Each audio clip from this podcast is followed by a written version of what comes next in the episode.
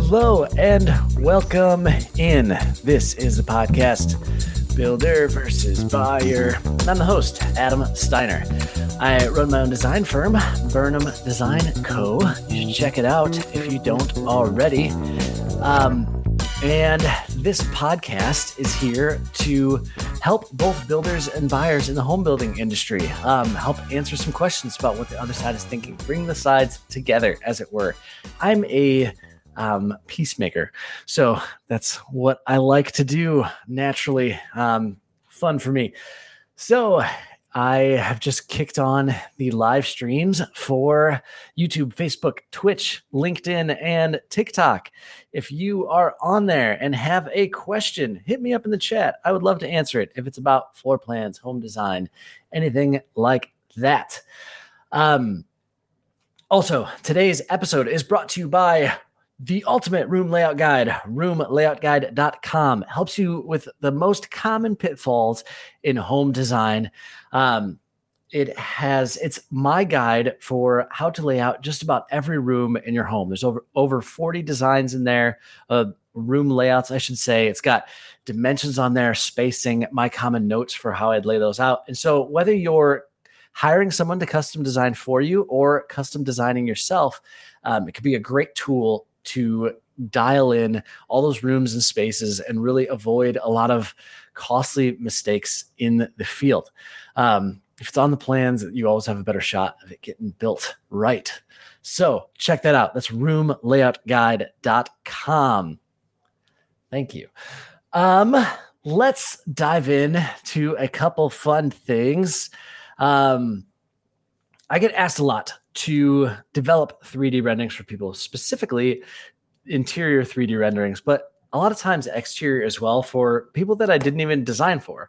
Um, will find out about me and say how much to do this rendering. And so the the question I want to answer is should you as part of a um, home design project, floor plan project, anything like that, should you um, be getting 3D renderings automatically included in that project? Um, and the answer is not necessarily. You need to check your documentation. Not every not every architect or designer or drafter will include 3D renderings um, as part of the project. Now, let's dive into the software a little bit. So, depending on what they're using as software, um, depending on what they're using as software, can make it a lot easier or harder to develop 3D renderings for people. I do exterior 3D renderings for all my clients because I just I know so I design in AutoCAD two dimensionally, not 3D AutoCAD, but two dimensional AutoCAD. So I know when I send someone an elevation, it feels very dead when you're looking at it in two dimensions. And I want my clients to love their project and really be excited about it and feel like they can trust me in it um, because I've done enough to figure out what it's going to look like. And hopefully it captures their vision really well. Um, and so because of that, I always include a 3D rendering. I'm like, I want you to love it. Like, here's what it looks like. And usually that's the point at which um, I start to feel a little bit of buy-in from the client because like, oh, okay, you know, that that was the track we're going down, or no, we need to change this, this, and this. You know, it's whatever. But um, I always include an exterior 3D. And I would say if you're hiring someone to do a plan, that's almost a must. Like, unless you really don't care how your exterior looks at all, I would say hire someone because it's so hard to tell, especially when you're not dealing with this on a daily basis. It's so hard to tell what a two dimensional plan will look like from three dimensions. Um, when you think about faces bumping out different distances and whether that's a six foot bump out versus a two foot bump out, um, can mean a lot of difference in the elevation, how you perceive it in three dimensions, but you wouldn't ever pick up on that in two dimensions. So I highly, highly, highly recommend getting exterior 3Ds done. As far as interiors, so interiors, it's actually kind of rare that my clients do interior renderings um, or interior walkthroughs. Some of them do, um, but I don't do it very, very often. Um, again, for me, so I'm I'm working with someone who does a lot more modeling in Revit, and they're doing my some of my construction documents now. Um, so the model going from um, Revit to a full interior 3D rendering is a is a little bit smoother than CAD. If you do CAD, you basically have to build it in another program. Um, you have to build your uh, the, floor plan in another three dimensional program. So whether that's 3D CAD or SketchUp or Revit, um, ArchiCAD will do this as well. Not ArchiCAD, um, Chief Architect. That's what I meant to say. Chief Architect will do this as well, where um, some of these are BIM software, some are not, some are just 3D software. But um, you have to build the floor plan in three dimensions so that you can then show 3D renderings. Um, so it's a little bit time more time intensive for me because I don't do all of my plans in Revit. Um, but even if you're in Revit, there's a lot of work that goes into um, modeling it so that it um, there's a lot of work that goes into modeling it so that it looks and feels good when you're walking around the 3D on the inside.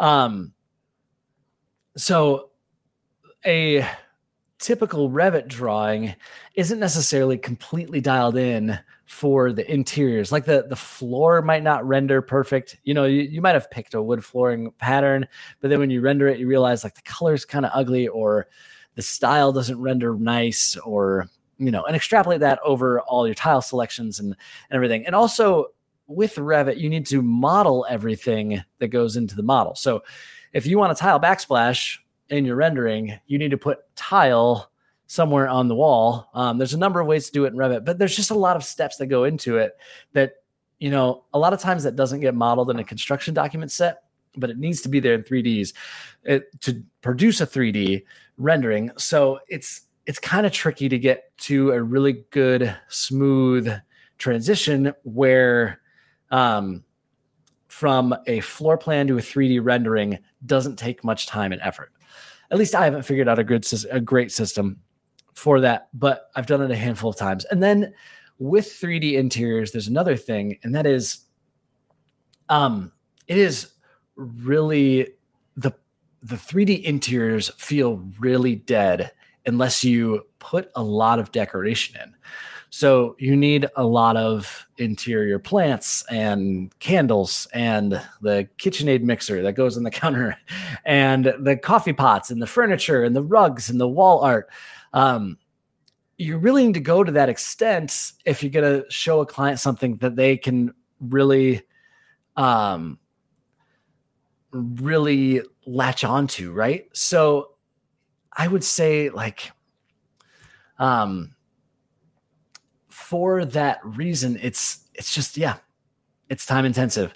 Um to put all that stuff in a model get it right check to see that it renders well um takes a lot of time. So should you hire someone to do 3d interiors? I would say if you're working with a designer or architect that offers free 3d interiors as part of the project um I, I think that's that's like really really great um but and a huge huge bonus to to go with that um but I don't think it's a must from a floor plan standpoint. I will say though, the clients I've done this with, we've actually thrown the 3D um, the VR goggles on and walked around in VR, and it's just a next level um, where you perceive the floor plan you really you really feel the space in a way that you can't describe in two dimensions or even a 3d picture. Like a 3d still image is a lot different than walking it in vr so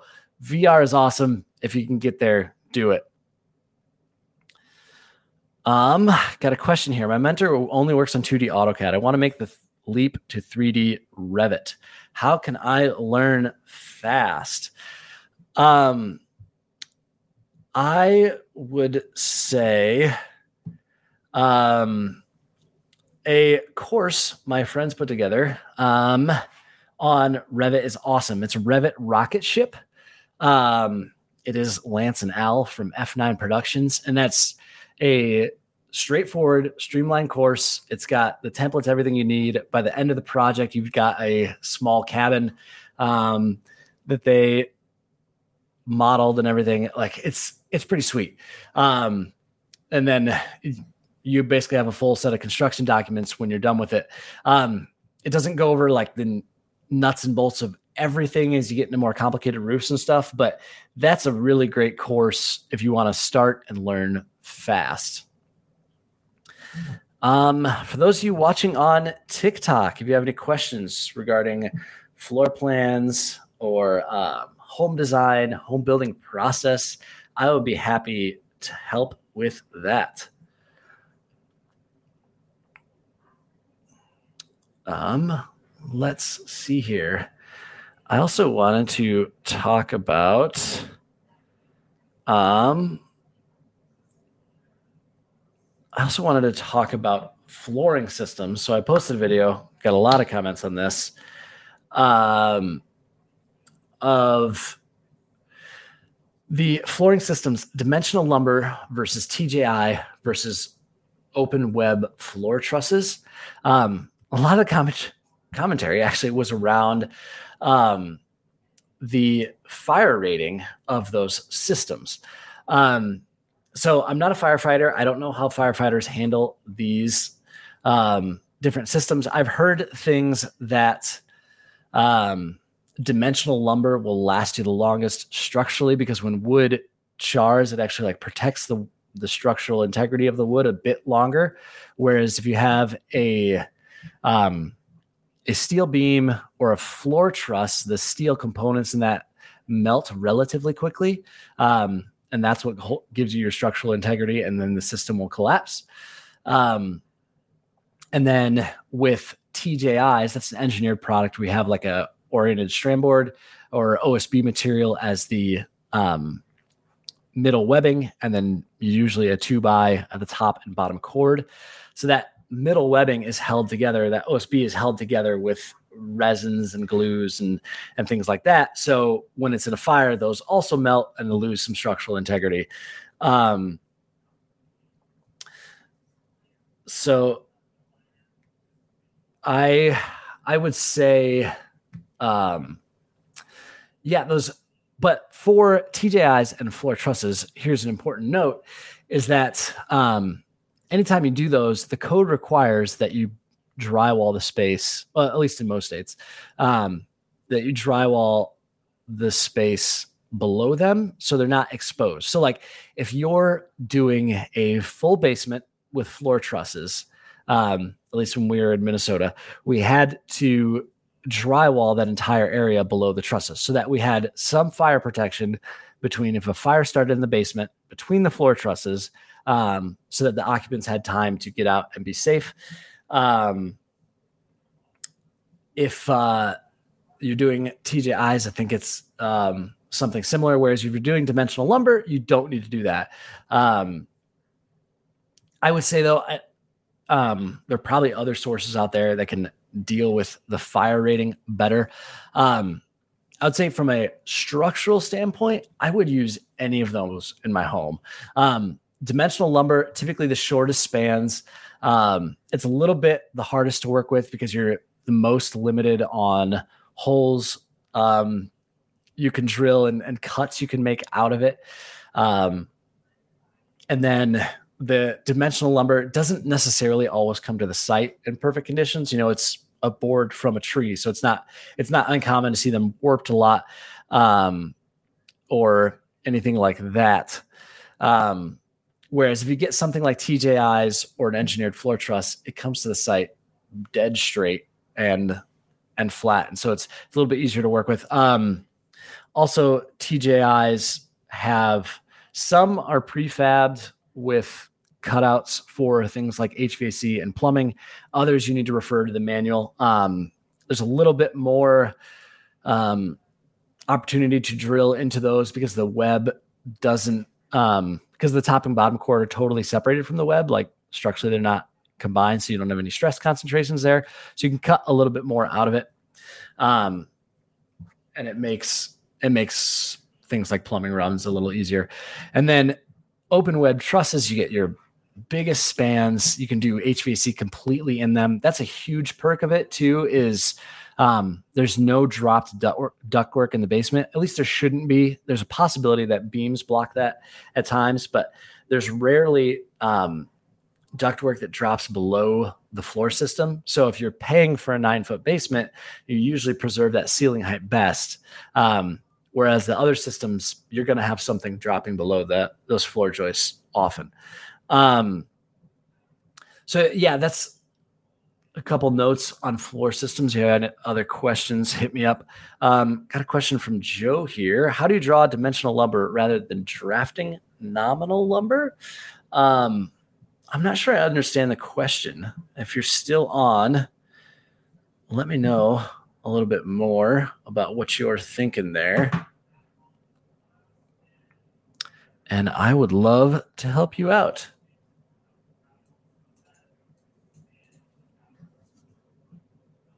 Do a lot of interior drafting. That's awesome. Um, as far as drawing it, like for a floor plans, oh, so I typically like um, as far as drawing it on a floor plan, I always draw um, interior walls at three and a half inches. I always draw my exterior walls at four or six, depending if you're doing a two by six, it'd be six. Um, so interior would be three and a half and five and a half. Exterior would be either four or six. Um, so I usually draw by that. And then um, I would call your carpenters or framers and ask from like a dimension standpoint what they want. Um, some want wall centers, some want edge to edge. Um, so it depends a little bit on that. Um, our exterior plywood is 7 16ths um, most of the stuff we do. Um, got another question here. Do you do all your structural calculations or do you rely on a structural engineer? Um, so it again depends on the state. A um, couple projects I'm doing in Colorado right now. We have a, a structural engineer um, that's designing the entire house. Um, some there's a, a, local architect friend I have that does calcs for me. Um, and he'll do all the calcs. And if there's anything, you know, that he's any big spans or big areas, he'll be like, "Hey, let's send this out to structural and um, get this section dialed in." So, yeah, we've done some structural engineering on the plans. Um, it's honestly kind of rare. The code book covers a lot. Uh, you wouldn't believe it actually, but the code book covers a lot of the air quotes engineering for like header sizing and beam sizing. Um, if it's a modest span, that odds are it, it, might be in the code book. So I would even check there first. Um, if you want some rough sizing, the Forte Web is a software. I think it's by Weyerhaeuser. It's a software that does beam sizing for you. Um, so you uh, can plug in your loads and spans, and it'll spit out beams that work for you. So, any other TikTokers that got a question? I am here to answer those for you. And for those people on TikTok, if you didn't know, this is a podcast. See this mic here. This is a podcast that I'm recording to release later. It's Builder versus Buyer is the podcast. Um, and if you're listening to the podcast, thank you for listening. Make sure you subscribe, leave a comment, and review. Um, yeah, give me a, a thumbs up, five stars. Um, all right, let's go into the structural systems a little bit more. So we talked about floors. Um, the common roof systems I see are rafters and trusses is pretty much 100% of what I've ever done. Um, a rafter is dimensional lumber typically that um, you cut and place on site that forms your roof um, system. And so um, the framers will cut the valleys, the ridges, um, the rafters, all notch them into exterior walls. Um, they're usually bearing on purlins. So um, a rafter bears on the exterior wall and purlins. Purlin is like a um, smaller stud that connects from a load bearing wall up to the roof system so that you can do um, you can cut the spans down on um, on the rafter sizing, so the rafters don't need to get so big. Trusses are manufactured in a factory, and they typically, most of the time, will bear exterior to exterior. Um, so you can get a lot of really long spans of trusses. You can do a little bit more with them as far as spans and stuff. And You don't need to worry as much about interior bearing, although sometimes you get into that. Um, but yeah, uh, it goes back and forth. Not all markets know how to stick frame really well, to be honest. There's not a ton of framers out there that can do it. So, um, stick framing takes a lot of, um, it's hard to do. And framers that do it consistently are usually pretty solid. Um, so, those are the two roof systems. Got another question here from TikTok. Did you work for an architectural firm or did you go straight to your own project? So, I never worked for an architectural firm actually not even an architect. Um, I got a degree in civil engineering from Purdue and then went straight to working for home builders. So I worked for home builders for like, I don't forget. Let's see, I graduated in 2008, although technically I started part time before then. Um, and then I started my own firm in 2020. Um, so yeah, I worked for home builders. I was usually the lead designer at the builders I was at. Um, and that's where I I learned a ton through that process. Um, especially what I'm really grateful for. I wasn't then, but I'm grateful for now. Was because every site superintendent and project manager knew exactly where I worked. they passed my desk every day. um, they weren't shy about telling me stuff that did and didn't. More importantly, didn't work. Um, so I got a lot of really quick feedback about the the nitty gritty areas of floor plan design, how how certain roof systems didn't work and the stair areas and bearing points and mechanicals and just a lot of stuff like that. Like I, from that perspective, I learned a ton. Um, like I said, I, it wasn't super exciting then because I was like, "Oh, this is this kind of sucks." I wish I wasn't getting yelled at right now. Not that anybody really yelled at me, like nobody was mean about it, but um, yeah, I would rather have not screwed stuff up, but it was a great learning experience because you never learn better than when you screw something up and have to get it right. So I'm getting close to the end of the podcast here, probably only on for a couple more minutes. Um, if you're still on TikTok and have another question, or you're on any of those other live sources and have a question, feel free to hit me up. Um, drop it in the chat and I'll try to get back to you. Um, and then for those of you that don't know, whether you're watching live or listening to the podcast, um, please follow me on the socials. So mostly TikTok, but Instagram and Facebook at Birnam Design Co. For all those, it's B I R N A M Design Co. I would love to hear from you if you like the podcast. If you hate it, let me know. Um, and then for those of you on TikTok, follow Builder versus Buyer, the podcast.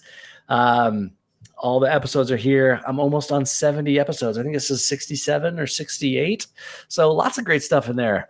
Um, get some deep dives on construction things.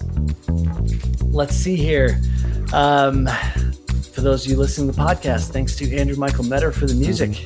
And yeah, I think that will be it for today again for listening, and you have an awesome, awesome week. Oh, also, roomlayoutguide.com. Check it out. Okay, bye.